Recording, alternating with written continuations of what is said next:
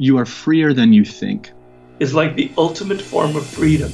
You expound upon that freedom to develop on this planet. True freedom comes from within. It's the ability. Thinking to myself, I can help you or I can destroy you. Man, as a two-time felon, I work really hard, and I've been a, I've been a life learner. When things are feeling tough, let yourself be surprised. The world favors risk taking. Welcome, welcome, welcome to the Freedom Pact. Today on the show, I am joined by Calvin Robinson, a political commentator, advisor, educator, and columnist at The Telegraph, The Daily Mail, and more. In this podcast, Calvin and I will discuss the UK race report, uh, the Defund the BBC campaign, the media's treatment of Harry and Meghan, the political hypocrisy behind Prince Philip's death and the reaction to that, Piers Morgan and his GMB exit, what we can do to help ourselves deal with political burnout, and much more. As with all these political episodes, of course, we don't try to bring on those whose political views align exactly with ourselves, as we believe that talking to guests that range across the entire political spectrum is an important part of what we are trying to achieve. And so please enjoy this conversation with Calvin Robinson. Okay, so my conversational partner today is Calvin Robinson, a political advisor, commentator, educator, and columnist.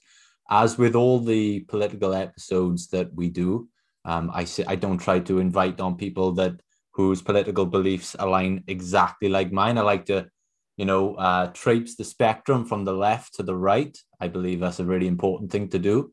Uh, Calvin, welcome to the Freedom Pack podcast, sir. Thank you for the invitation. It's a pleasure to be here. And it's a pleasure to have you. I wanted to start off by by setting the scene about yourself. When I was um, when I was looking on the internet about yourself, I found this uh, way that you, you said you'd been described in the past as a, a bounty or a coconut. I wonder if you could explain that to myself and to our audience. Straight in the deep end. I love it. yeah.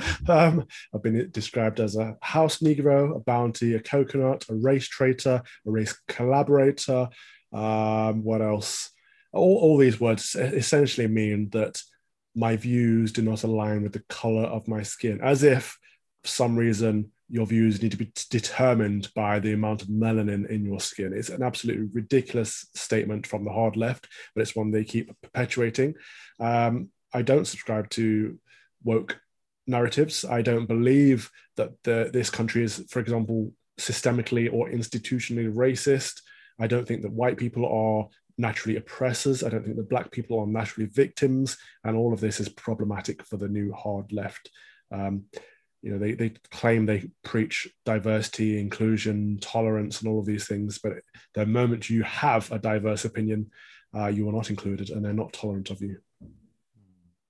I think I, I was I was doing a bit of research on yourself and listening to you on other shows, and there was a topic you touched on that you know it, it made me think about myself and the way that you know, I reacted when I when I saw guys like yourself, and it's it's this idea that when when we see somebody of um, you know a minority who's who's on the right of the political spectrum, it's almost um, shocking, or, or it seems to come with a little bit of a taboo.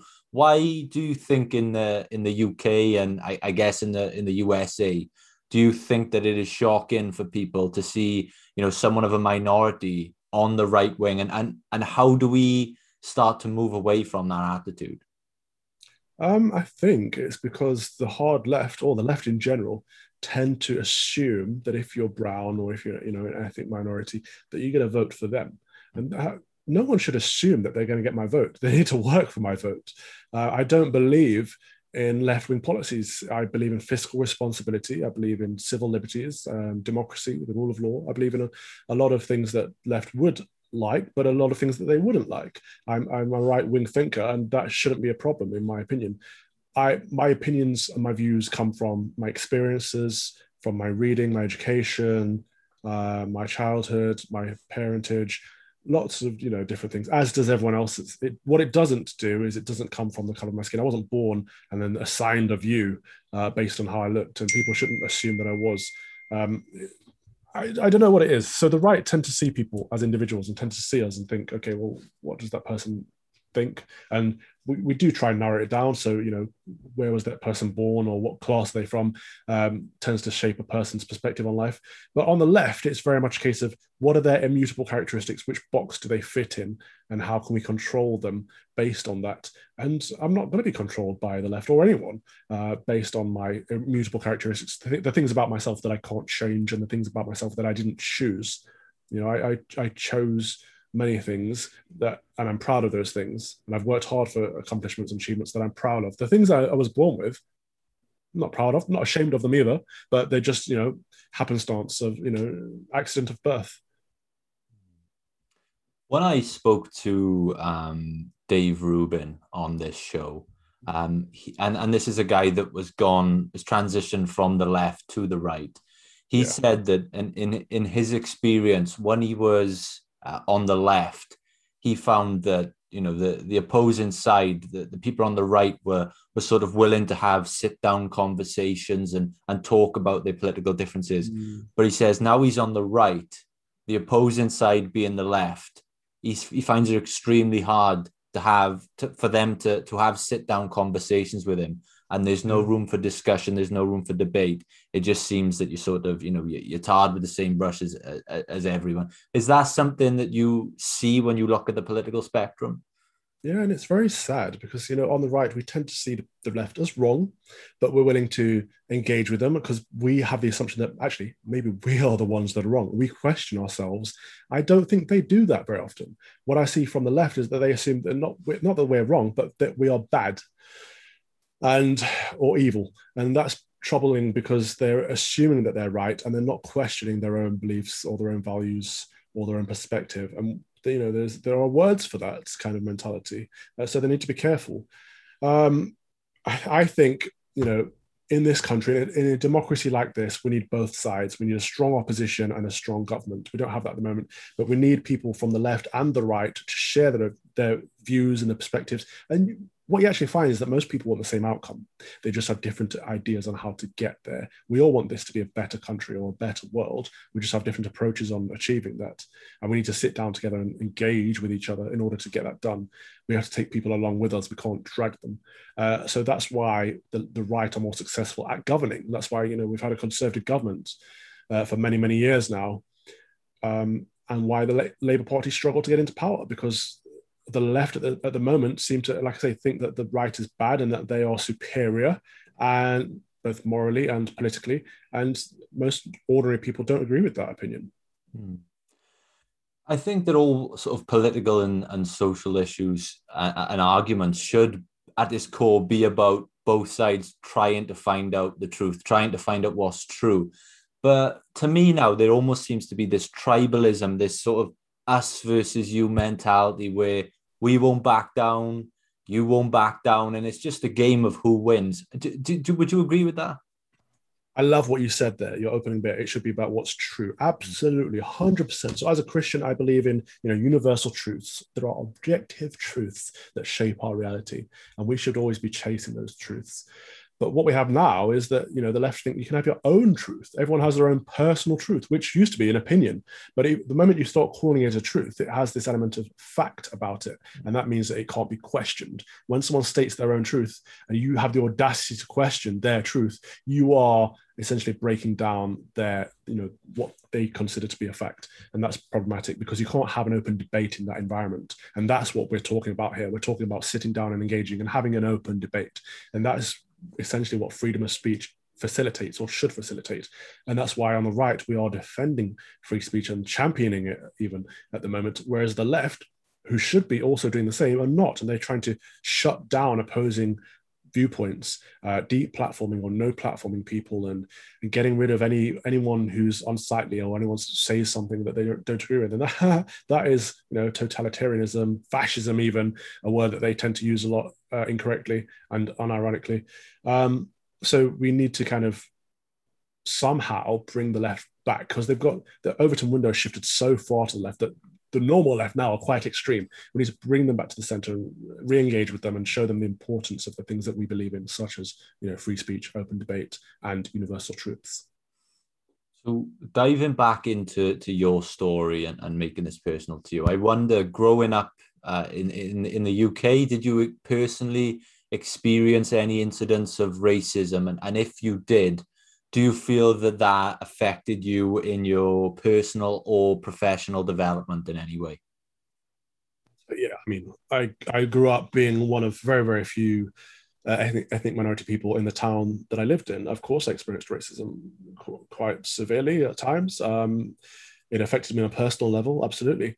I, I don't think it's ever affected me on a professional level. I think people that are racist tend to be ignorant people, tend to be people that um, haven't really achieved much success in their lives, people that see the world in a very narrow perspective.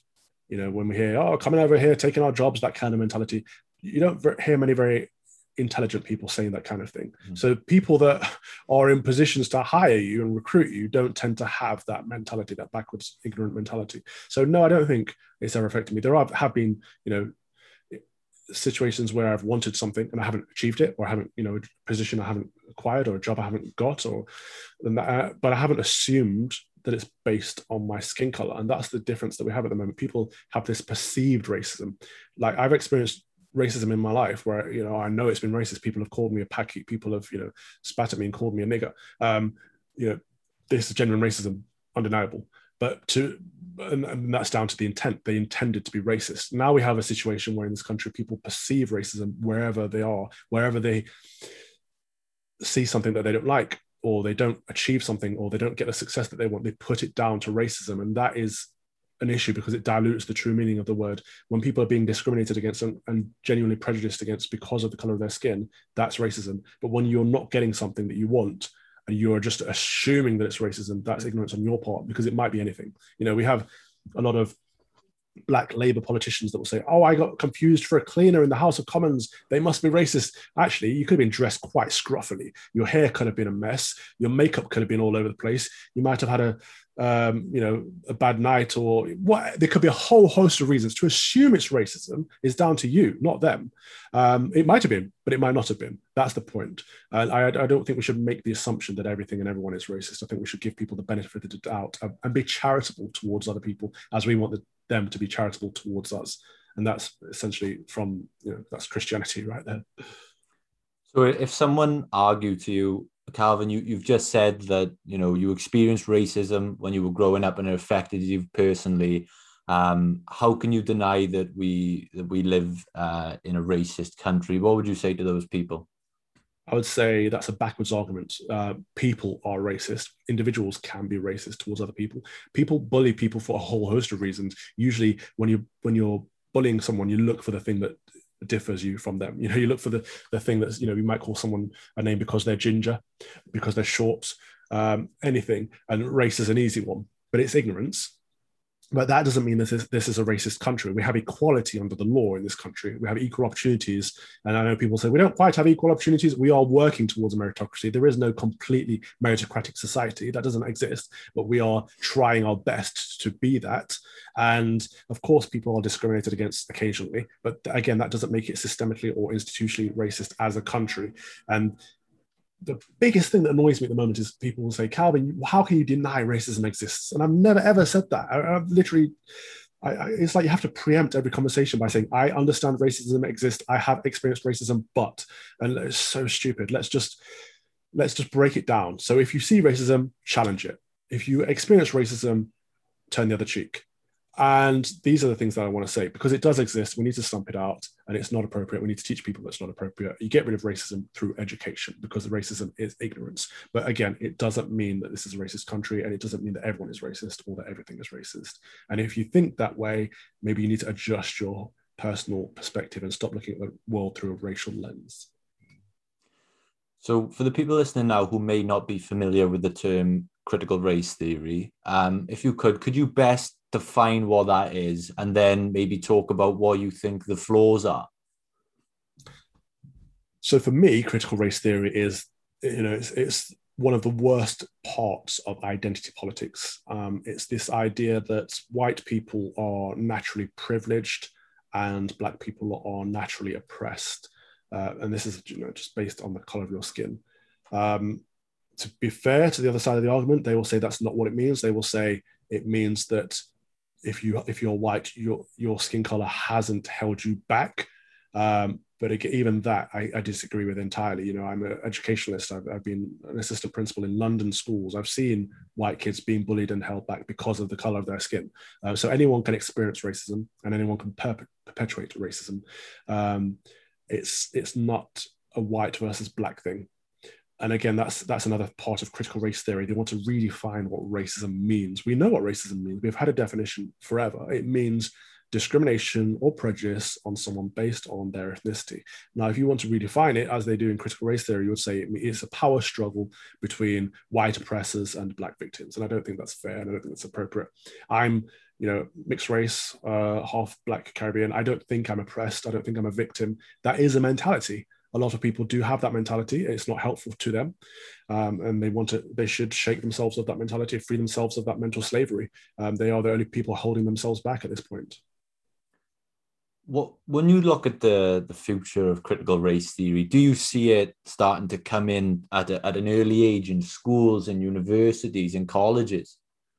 Yes, unfortunately. So we have what what's known as the soft bigotry of low expectations. This idea that teachers really, you know, white, liberal, middle class teachers really want to support and help these poor black kids. You know, it's, it's, it's kind of, oh, don't you worry about your homework. You're from a disadvantaged background. It's not just black kids, it's anyone from any disadvantage. And they're lowering standards and lowering those expectations. And it's this, we see the same with, you know, all the way through education. We've got Oxford and Cambridge, two of the best universities in the world, lowering entry requirements for people of ethnic minority status it's disgusting.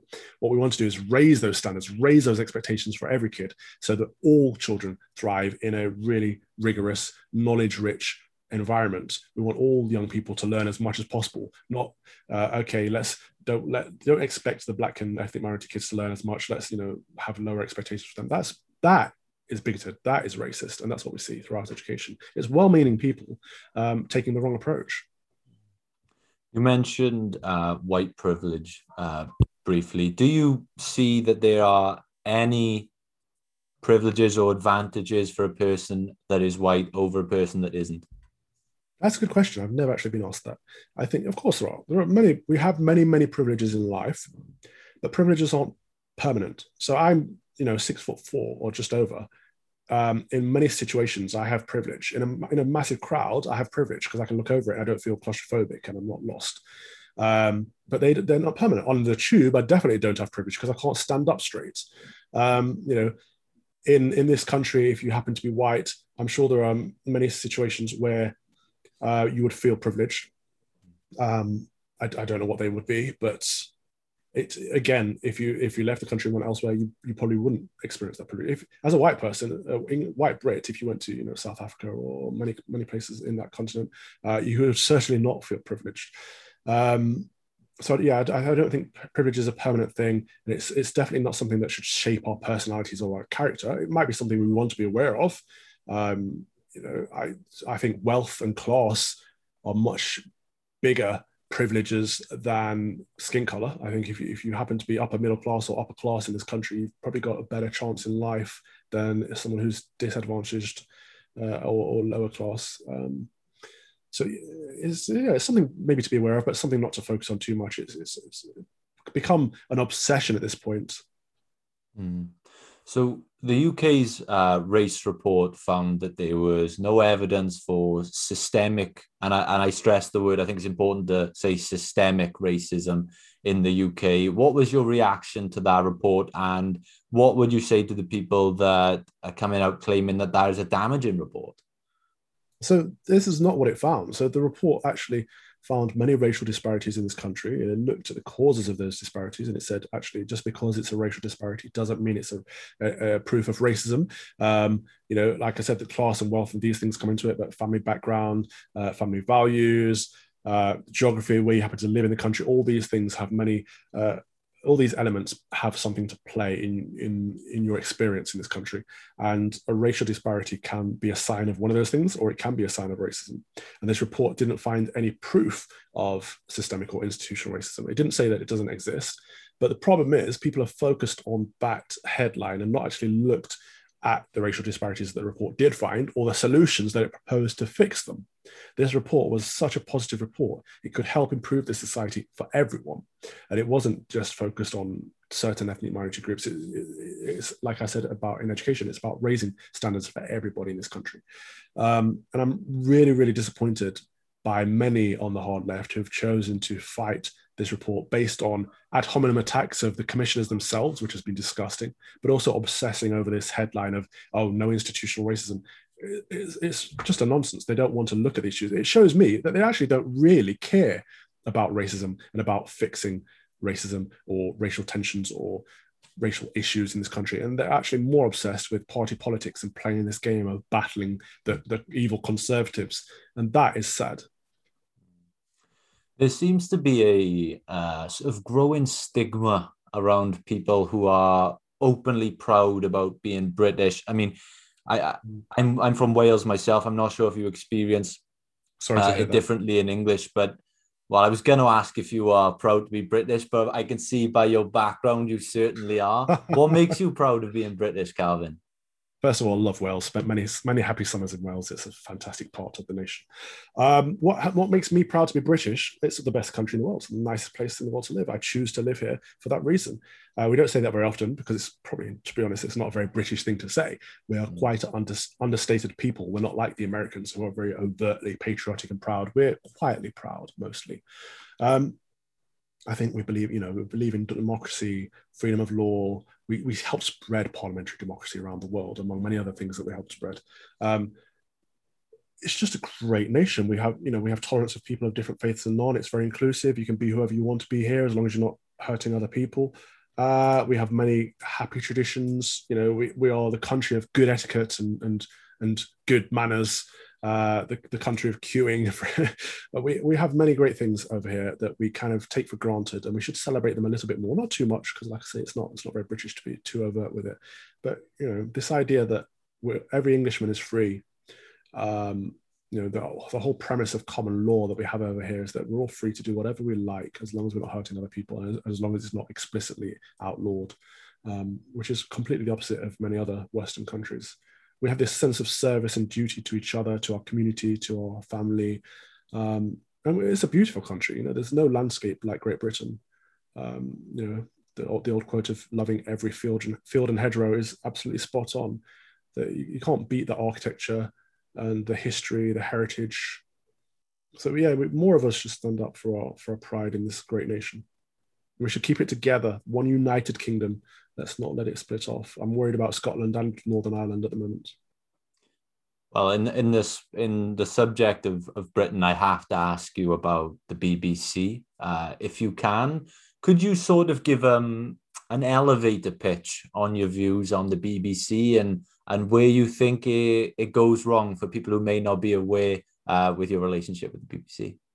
Yeah, so I mean, defund the BBC is a grassroots movement. Hundreds of thousands of people have signed up to say they're fed up with the way the BBC works. And the three main reasons are one, it's too woke.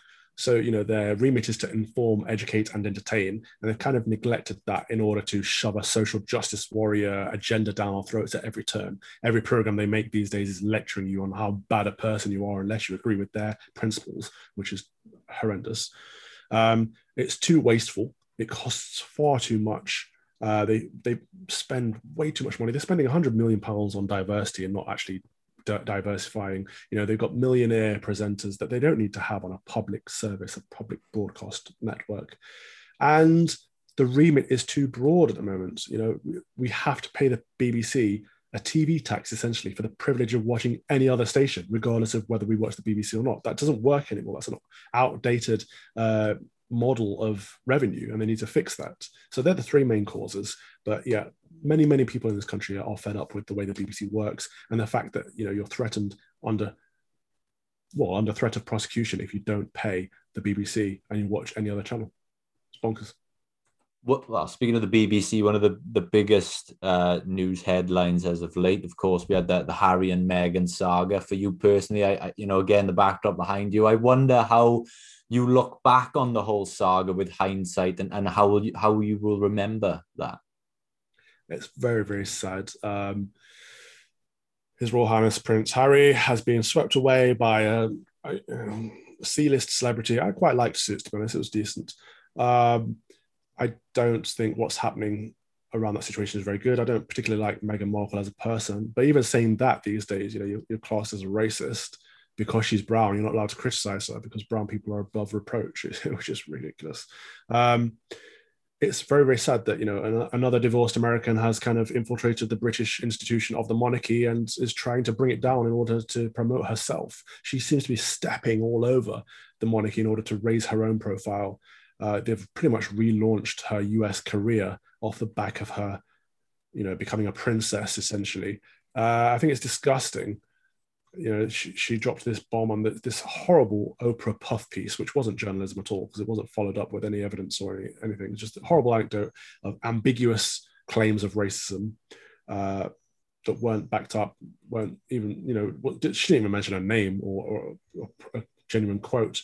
Um, I think, you know, in this country, we don't really believe in airing our dirty laundry in that way anyway. If there, if there was a problem at the palace, it should have been handled at the palace.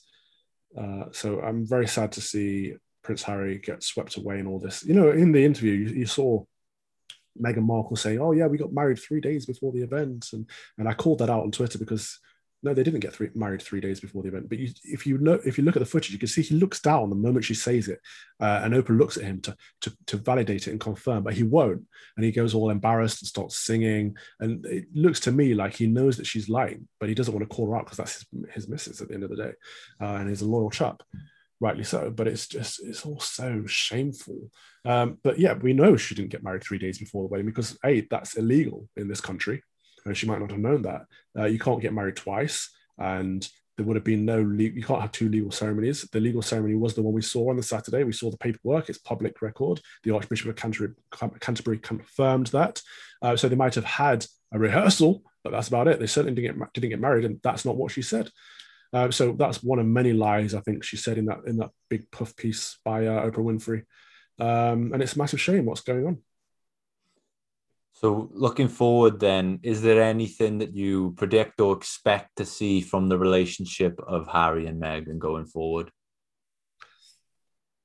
So, at His Royal Highness uh, Prince Philip's funeral, we did see Harry return, which was great. I hope him and his brother Prince William can, you know, reconnect because they, you know, they they've been a unit since the unfortunate loss of their mother at a young age. They've been, you know, almost like twins. They've been very close.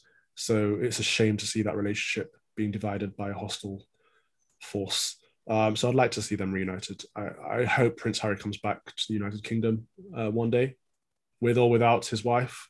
Um, if he can, you know, win her round and, and bash some sense into her uh, metaphorically, that would be great. But um, I suspect it will all end in tears. You mentioned the uh, Prince Philip's funeral. Um, obviously another another huge um, media story over over you know the, the recent few weeks.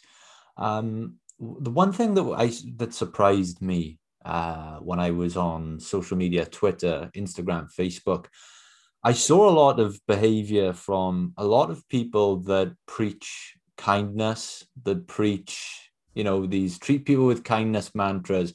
I saw a lot of people laughing, joking, sharing memes about you know the, the recently departed Prince Philip. What do you make of that attitude, and is that hypocrisy at its finest? I think it's disgusting. It really offends me. It really upsets me actually. You know this this is one of the greatest living, or was one of the greatest living Englishmen. Um, he he epitomized Englishness. And uh, the funny thing was, you know, he wasn't even born English, but he he really had that quintessential essence of Englishness about him. Uh, such a great chap. And well, anyone passing, anyone, sorry, not passing, anyone dying is is a sadness. Um, and we should commemorate the loss. But to laugh or celebrate someone dying is evil. There's no other word for it. It is evil. Um, and it is a hypocrisy, like you say, for people that preach kind a, a kind of politics to then laugh because this is the problem, isn't it? You know, these people on the left who who who were celebrating his death are the, the same people that think they are the good guys in this, and it's because he might have potentially been right when we don't know his politics, might have potentially been on the right of politics that they see him as fair game. And anyone that's that doesn't share their politics is fair game to be attacked, criticized in any way, shape, or form. You know, I, I get the same thing when people that call themselves anti-racists, these are the people that say they're campaigning against racism, attack me racially, like literally racially abuse me. And I, I just question how do you get that level of cognitive dissonance? How do you get that level of double standards and not see it in yourself and realize that actually you are the bad guy in this situation? You are doing the exact thing that you say you are against. I don't really know how to engage with these people yet. This is something I'm working on. I don't, I don't know if we have the language to hold a mirror up to them, to, to expose them to what they're doing and who they are. It's, it's a sadness. And like I say, the loss of, of Prince Philip was a, a, great loss to all of us. I think it was a massive loss to the nation, no, to the world. And and to have people partying and celebrating on that is, is atrocious. And I, I don't know what to say to those people. I wonder if if it surprised you in any way. So for me, I've lived in a very Labour dominated constituency all my life. You know, there's a running joke around here that the, the PG tips monkey could run for Labour and he would get the, the seat. It's a very, very safe seat. So, you know, I, have been surrounded by, you know, left politics my entire life. And so when I saw these these people um, around me that I that I thought were all about kindness and being fair, acting like this. I was surprised. Were you surprised in the hypocrisy, or did you expect it? I wish I was surprised. It's nice that you were. No, I wasn't surprised at all. I see, this all day, every day. You know, every now and then I retweet a bit of the abuse that I, re- I receive personally from the left, um, just to expose them and let people know what's going on. But and people say, "Oh, wow, is that really happening?" Because they don't see it, um, but it's happening all the time, all the time. This is what the hard left have become: really hostile, really toxic, really divisive, and we need to bring people back together. Uh, you know, we need to stop focusing on the things that divide us and really, really re-emphasize the things that unite us and bring us together. And that is our sense of Englishness, our sense of Britishness. Um, some would even say, you know, our Christian values. I know not everyone subscribes to that, but we have to really find the things that do bring us together because there, of course there are going to be things that split us apart. And brexit was a major dividing factor but we're over brexit now and it's time to unite. We we we, t- we talked there about harry and meghan and piers morgan lost his job over that saga. What can we learn from his departure and what did you make of it all? I think he was absolutely spot on to not back down and to not be forced into an apology. When we're when we are wrong, of course we should apologize. But all he did is is express his opinion, and that's what he's paid to do. Uh, just because they didn't like his opinion doesn't mean that he should change it. Um, I wouldn't have made the same statements he made. He, you know, he attacked her stance on mental health and things like that. But she did lie about a great many things in that footage, and he could have called out any of them. In fact, he did. I think he found 17 uh, instances that she she told mistruths in that uh, in that documentary or that interview. Um, but you know, he stood up for free speech, and I, I 100% believe in him on that. I've, I've been on his show a few times and disagreed with him on many things, but in this, I 100% support him. He gave his opinion. He, that's what he's paid to do. He had every right to say what he said. And for them to say either you apologize or you go, of course he should go. I, I, I would walk. I would do exactly the same. If someone said to me, you need to take back what you said, uh, pretend you didn't believe it, or you need to go, of course I would walk. Do you worry that incidents like this, a mainstream example like Piers Morgan, will scare a lot of people into suppressing their opinions over fear of being cancelled, over fear of being lambasted, over fear of being outcast? Yeah, of course they will. But of course, as much as he was cancelled, he wasn't cancelled. You know, he's still around. He's still giving his opinion. He was, you know, he can still write for the Daily Mail. He's still, I'm sure he'll get a new TV show somewhere else. Uh, they can only cancel you if you let them cancel you. I think we have to be braver. We have to be more stoic. We have to stand up for our beliefs, own them, and if people don't like them, that's on them. As long as we're outwardly trying to offend people, if people choose to take offense, that's their decision. And we, everyone has a right to choose to be offended. That's one of the consequences of having free speech. Uh, but yeah, I, I, you know, if if you say something and people don't like it, and that's that's fine. That's not a problem. That should be acceptable. We should have you know different opinions, different voices in the public sphere. We shouldn't all agree on something. When Douglas Murray came on this show, he gave a very passionate speech about this and, and you know encourage people to he said now is the time to be brave in this sort of culture war and now is the time to stand your ground what advice would you give to those people out there that may you know have an opinion or a belief deep down that they you know they're scared to bring out over over fear of what their peers may think i agree with douglas murray on this i think you know we all need to stand up own our opinions they cannot cancel all of us so even if they do come for your livelihood which is a terrible situation there are support mechanisms in place. You know, the Free Speech Union is fantastic, for example. We've got Counterweight as well now. There are a few organizations that you can join for support, uh, but also more people think like us than like them. Remember that. You know, this is a small c conservative country with with mostly conservative values, mostly Christian values, and the woke lot might be louder. They might scream a lot louder, but they are the minority, and that's why they scream so loud. They know they're minority, and they're trying to force their views and their principles on us. We don't have to accept them. We can say no. We can say it as loudly as them if we want to. Um, we all need to stand up and own it. You know, I've, I've said before, we need to stop being anonymous.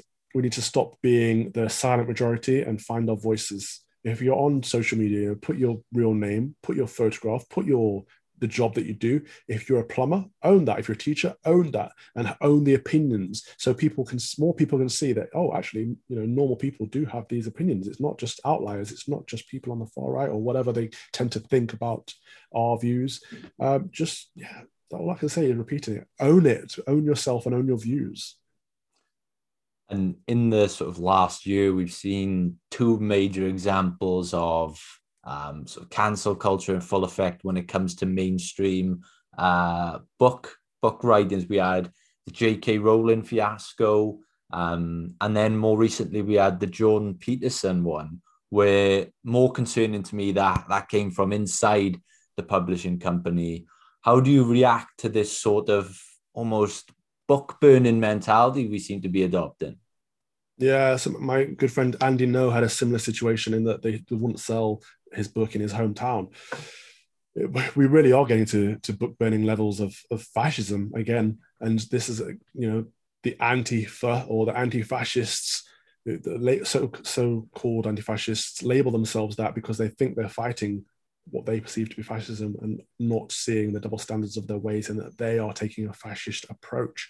Uh, like I said earlier, with the anti-racists being the most racist, the anti-fascists are the most fascist, and we need to find a way of exposing these people for what they are and holding mirrors up to them so they can, they can see their own hypocrisies. Because, like, what is wrong with having books? Books should never be banned. Books should never be outlawed. We should be able to own any book we want, read it, educate ourselves on it, decide we don't like it, and talk to our kids about them. Uh, that is how we learn. We literally learn from history by reading it. Um, the moment we say certain things aren't allowed to be read, we're we're pushing one viewpoint and one perspective and shoving everyone everything else underground, and that's where ideas fester, and that's where we have problems. If you don't like something, expose it, ridicule it, challenge it, oppose it, but don't hide it. That's you know that's not a good approach. And we've seen in history what happens when we try to do that. You mentioned Andy Ngo there, um, an extremely interesting case and someone I'm, I'm, I'm desperately trying to get on the show. Um, you know, recently we we had that incident with I can't remember if it was a guy from Mumford and Sons had to come out and sort of apologize for reading Andy Ngo. What was your initial response to that? Because that is crazy. So they're both very good friends of mine. I don't want to comment on this personal situation, but what I will say is that we could all be more charitable. Mm. Um, and I mean that on both sides. So what I saw in that situation, what I don't like to see in situations like that is that we denounce people too easily, too quickly. Um, I'm, I'm talking, I don't like to tread on eggshells, but what I'm essentially saying is that, you know, Winston said he liked Andy's book. Uh, that shouldn't have been an issue. No. But when he when he when he separated himself from the situation for his own reasons, that also shouldn't have been an issue. So first the left attacked him, and then the right attacked him, and I find that disgusting. And I don't like either side when they do that. Um, we need to be better. Uh, we we need to reclaim our Christian values. If we see something we don't like, we need to we need to be the best person and if someone hits us we need to turn the other cheek and if the left or the hostile toxic bunch. We don't we we, don't, we can't mirror them. We can't do the exact same thing uh, when we see something that we don't like.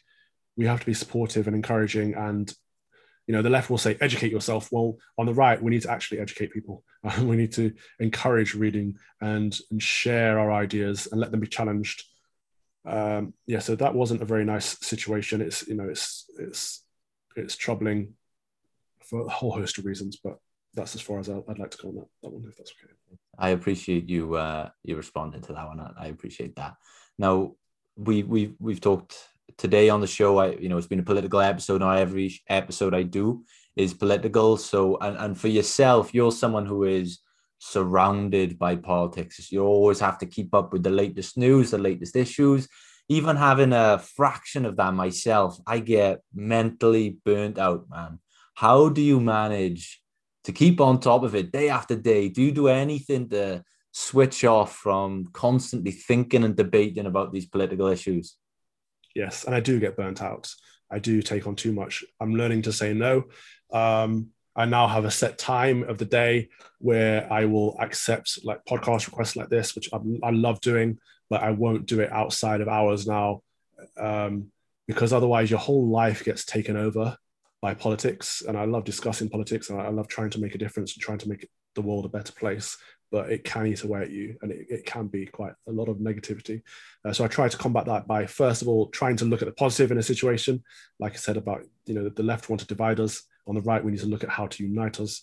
Um, but the way I deal with all of this this pressure is I am a religious man. So I, as a Christian, I pray every morning and every evening. I do morning prayer and evening prayer. I go to mass on a daily basis. And when I'm in chapel or in church, I don't have access to my phone. So for that hour or two hour or three hours a day, whatever it comes to, I'm disconnected from politics and I'm just, it's just about me and my relationship with God. And I find that helps a lot. You know, other people might have meditation or whatever. I have prayer and it works for me. And I recommend it if people want to try it. Fantastic, fantastic. I mean, when I spoke to, to Dave Rubin, he was telling me that he has to take the entire month of August off uh, once a year because it, it mentally burns him out. So, uh, yeah, I commend you for keeping up with it all year round, man. Yeah, because that, that's a dangerous approach. So, as a school, when I used to be a school teacher and an assistant principal, we have that approach where we just burn out because we work so hard all the way through term, and then it gets to half term, and you just you're dead. And you have this thing in teaching where as soon as you are on holiday, you're ill. A lot of teachers will, will corroborate this, and your body reacts because you've been on constant adrenaline uh, for the whole term, and the moment you stop, your body catches up with itself when you get ill. So I don't think Dave Rubin's approach is, is, a, is a healthy approach. I think it's better if you can have something continuous and try to have a, have a work-life balance. It's difficult, I know, for people like us, it's really difficult, but it's, it's, it's so important. So, in the spirit of being politically burnt out, let's move now to our final three questions that normally have nothing to do with politics that I ask every guest. The first one is Are there any books that have had a massive impact on your life? Yes. Uh, so I won't mention the Bible because that's an obvious one. What I will say is anything by Roger Scruton. Just the way he talks about this country makes you fall in love with it every single time. It doesn't matter what book. So I read his book on uh, hunting, for example. I'm not a hunter. It's not an interest of mine, but just the way he describes the English countryside and the activities, uh, all of it, just it's so romantic. I absolutely adore it but also, of course, his politics is very. I mean, my politics rather is very in line with his. His, his, his viewpoint. He was the last great philosopher of our age, uh, in my opinion. Um, so yes, anything by Scruton. This next question, it, it, it sounds like a scenario in which the BBC want to build for themselves. But if every person on the planet was tuned in to the exact same frequency, and you were given the opportunity to broadcast one message, one lesson one sentence even to every person on the planet, what would Calvin Robinson's message to the world be? Love your God and love your neighbor. Uh, I know that's probably cheesy, but the world would be a much better place if we could do that. If we could focus on something bigger than ourselves, uh, not just on God, but all the consequences of that. So our, our community, our family, and all those things that we've kind of forgotten and if we if we loved other people as much as we love ourselves sometimes the world would be a much better place i think So the last question I have for you, the answer to this one could be anything from your work to your faith to your family. For Calvin Robinson, what makes a life worth living? That's pretty much the same answer. So, I, you know, when people say, what is the meaning of life? I think it is love. I think it is, you know, your relationship with your family and your friends and your local community and your wider communities. Um, and yeah, life is about relationships. Life is about people and loving people, uh, both romantic love and uh, you know platonic love. Um, we are nothing without that. And as much as you know, having success and, and wealth and fame and these kind of things are can be nice, and people chase these things. More importantly, is just good old fashioned family, friends, and yeah, love. Calvin, thank you for for bringing your value to the podcast today. I appreciate you um, jumping into this conversation with me and ta- tackling these topics that a lot of people may shy away from. So I thank you for bringing that to our show. Uh, it's been a pleasure, my friend. The pleasure is mine. Thank you very much. And now I'm off to chapel. See you later. Thank you so much for sticking with us to the end of another episode of the Freedom Pact podcast. No matter what your political beliefs, I hope you enjoyed this conversation or it at least engaged you in some way.